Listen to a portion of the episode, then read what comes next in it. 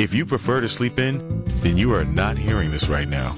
For the rest of us, Paul W. Smith is here at 6. And this is the Pre W. Smith Show with Jeff Sloan on 760 WJR. All right, good morning. Welcome to the Pre W. Smith Show. Good to have you with us. Listen, let's get this day off with a surprising story and a welcome story, by the way. You know, we always um, advocate for supporting our local merchants because, you know, when you spend money with a local merchant, $68 out of every 100 you spend stays in your community to beautify the community, to improve the parks, to um, support your school system, et cetera, et cetera. So you get that kind of extra bonus of when you spend a buck locally with a local merchant, it stays right in your community. Not to mention, you're supporting a local community member, a community member who employs others, a community member who sponsors and supports the Little League team and whose son or daughter goes to school with your son or daughter. So, you know, there's something really special about spending locally as opposed to sending your dollars away. And I know the convenience and efficiency, we all do it, we all have to do it.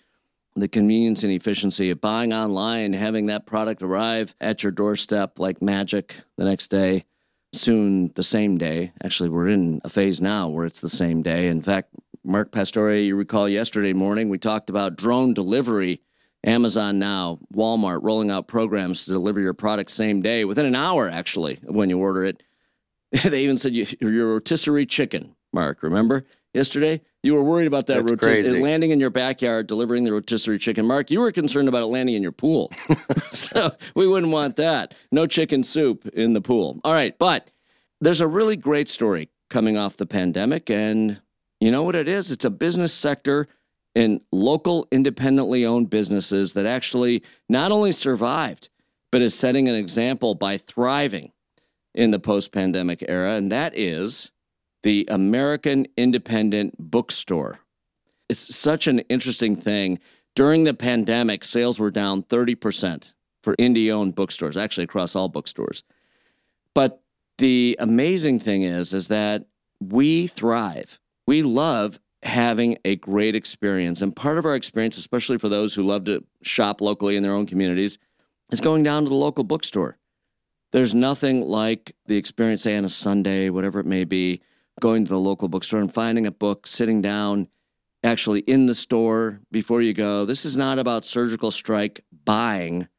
This is about having a great experience. And that's the thing that during the pandemic, was so hard on these indie bookstores, many thought it was the end for independently owned bookstores because during the pandemic, there were, you know, obviously we couldn't go out and go to a bookstore and gather with others and so on and have that experience. But on the heels of the pandemic, 300 new independent bookstores have opened since the end of the pandemic. And many bookstores are reporting that they're actually really, really thriving. Nothing like the smell of a book, the feel, the tactile feel of holding the book and reading it. And I know, again, life, many times we turn to efficiency and convenience, and for good reason. Amazon has changed our expectations when it comes to shopping and buying. You push a button, and like I said, it's magic. There you have it. But when you're looking for a moment for life to slow down, to just take a moment, take a pause, it's not about efficiency, not about convenience. It's about having an experience, creating a memory, having a great moment, taking a step away from it all. And that's what these independent bookstores offer. The Independent Bookstore Association now has a little over 200,000 member stores. And again, we're talking about independently owned bookstores. Those are the ones we're focused on. Those are the ones that we want to encourage that everyone out there supports. Got a variety of them around town here. And, you know, if you have a chance on a Sunday afternoon, looking for something to do, Saturday afternoon, during the week, maybe during your lunch hour, whenever you get an opportunity to get away from it all, take a step away from time, take a step away from the rat race and the pace of life, the torrid pace of life these days, no less. Consider going to an independent bookstore. You'll do yourself a lot of good. Not only will you feel good about your experience, you'll feel good about supporting those independently owned businesses out there that today more than ever need your dollars, need your support, and they're ready to deliver for you. So there you have it. Good news. We're so happy to hear that these independent bookstores that looked threatened again, first Amazon, then the pandemic, how did they survive? How do they do it? Well, they do. And we're happy they do. All right, coming back with more in a minute right here on the Pre W. Smith Show.